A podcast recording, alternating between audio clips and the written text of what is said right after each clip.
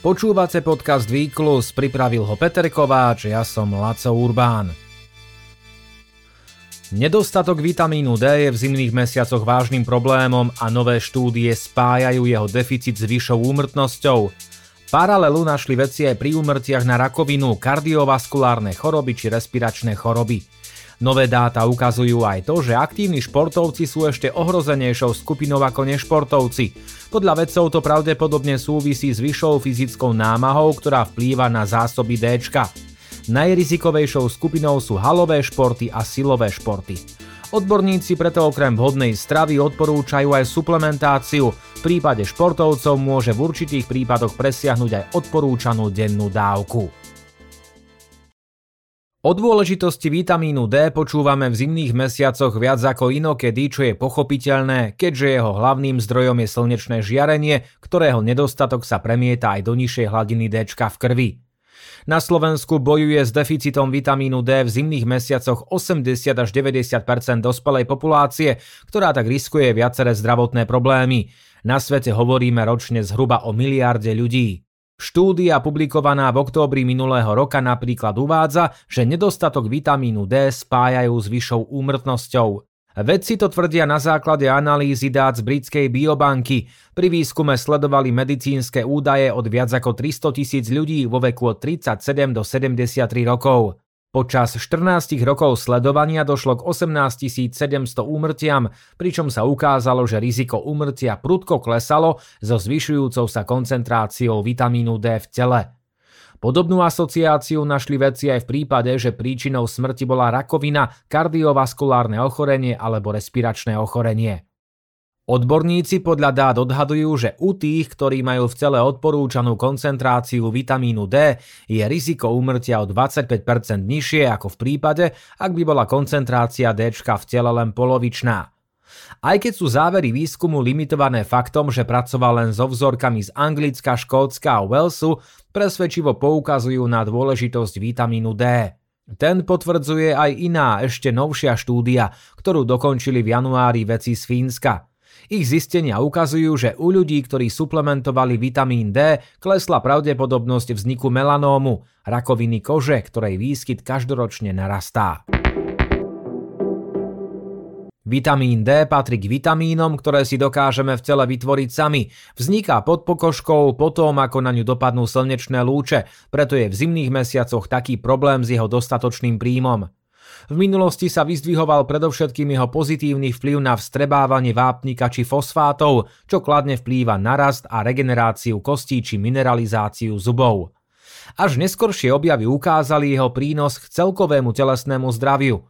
Dnes vieme, že vitamín v tele riadi viac ako 900 génov a výrazne tak ovplyvňuje imunitu, endokrínnu sústavu či funkciu svalov.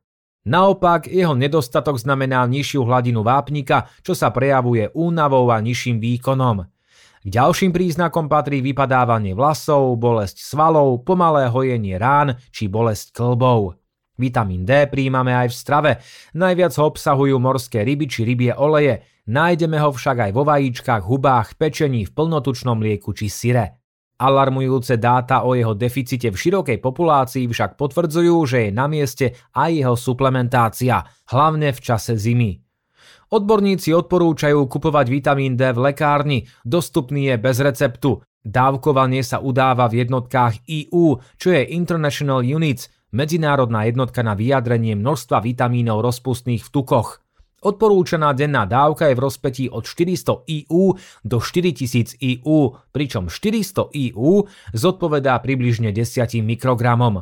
Vzhľadom na vysoký deficit D u športovcov a aj s vedomím minimálnych vedľajších následkov v prípade predávkovania odborníci hovoria, že pre fyzicky aktívnych ľudí môže byť žiadúca aj vyššia denná dávka ako 4000 IU. Najbezpečnejšie je absolvovať odber, poznať hodnoty vitamínu v tele a suplementáciu konzultovať s lekárom.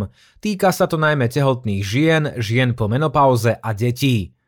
Pre dôležitosť D sa v poslednom období hovorí aj o tom, ako vitamín dostať aj do iných potravín. Vedcom sa v Lani napríklad podarilo geneticky upraviť paradajky tak, že obsahovali približne toľko D ako dve stredne veľké vajíčka. Nie je vylúčené, že takéto paradajky raz budú rásť aj na našich poliach, podľa odborníkov to však môže trvať 10 ročia. Štúdia z roku 2020 ukázala, že D môže priamo vplývať aj na fyzický, respektíve športový výkon. Veci z Poľska vtedy sledovali skupinu elitných futbalistov, zamerali sa na zmeny v tele, keď sa počas zimných mesiacov presunuli na sústredenie na Cyprus. Okrem častejšieho pobytu na slnku doplňali vitamín D aj suplementáciou. Viac D sa prejavilo napríklad aj na hormónoch – Stúpol kortizol a testosterón a výsledkom boli hodnotnejšie výkony na záťažových testoch. Autori označili výsledky výskumu za dôkaz posilňujúci význam vitamínu D a konštatovali, že jeho nedostatok môže naopak zapríčiniť pokles sily, výkonu a vytrvalosti, ale výsledkom môže byť aj ochabnutie rýchlostných svalových vlákien a horšia regenerácia po výkone. Vyšší záujem o úlohu vitamínu D v športovej medicíne v posledných rokoch ukázal, že vrcholoví, ale aj rekreační športovci sú rizikovou skupinou, ktorá často zápasí s jeho nedostatkom. Riziko je dokonca vyššie ako u nešportujúcej populácie. Skupina vedcov z Hongkongu preto zisťovala, ako fyzická aktivita ovplyvňuje hladinu D a aj to, ktoré športy sú pri uvedenom probléme najrizikovejšie. Štúdiu publikovali v Lani v júli. Autori uvádzajú, že aj keď športovci majú často lepšiu postavu a kvalitnejšie zdravotné návyky ako nešportovci, zistili u nich deficit vitamínu D na úrovni 54%, kým u nešportujúcich bol v rovnakej vekovej kategórii len 24%.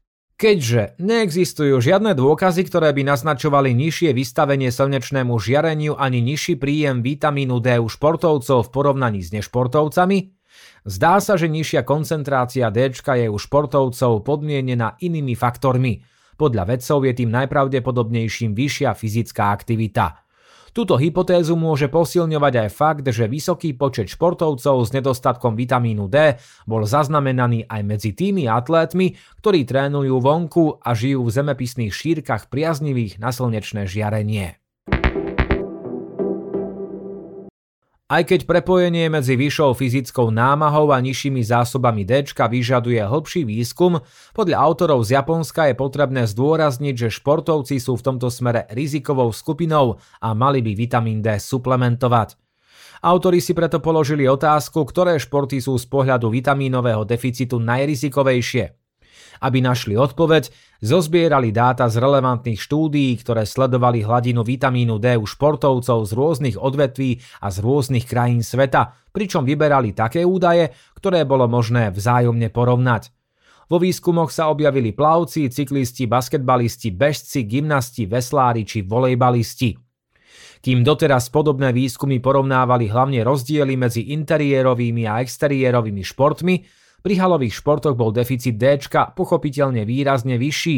Veci z Japonska sa zamerali na porovnanie silových a vytrvalostných športov. Dáta ukázali, že silový šport je z pohľadu nedostatku vitamínu D výrazne rizikovejší.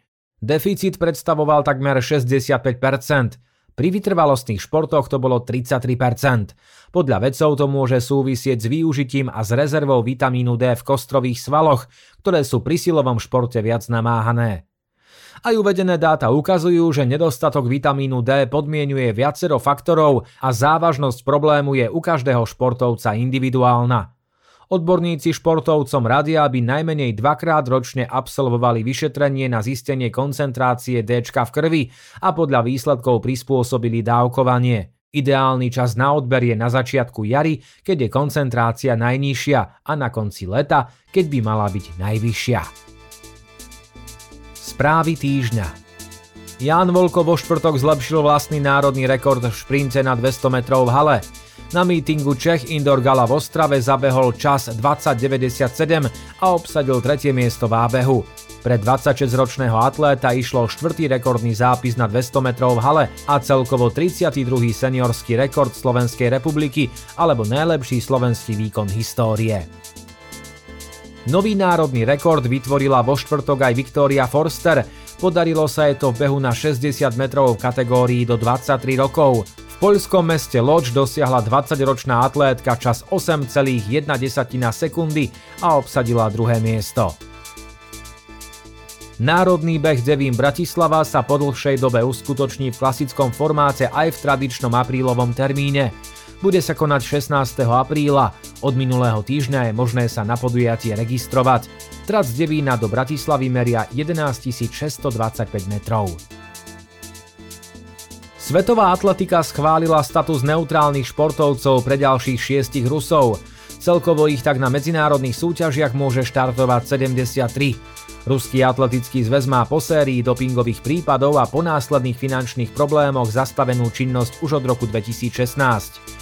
Po zmenách vo vedení a prijatí nového antidopingového plánu sa očakávalo obnovenie jeho činnosti, no návrat oddialila ruská invázia na Ukrajinu.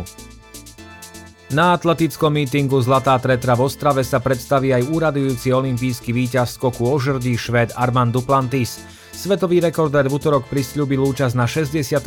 ročníku podujatia, ktoré bude 27. júna na štadióne vo Vítkoviciach. A poďme ešte k výkonu týždňa. Holandianka Femke Bolová dosiahla v hale najlepší výkon v histórii v behu na 500 metrov. Na podujatí v Bostone zvíťazila s časom minúta 5,65 sekundy a predchádzajúci rekord z roku 2006 vylepšila o 66 sekundy. Počuli ste podcast Výklus, do počutia na budúce.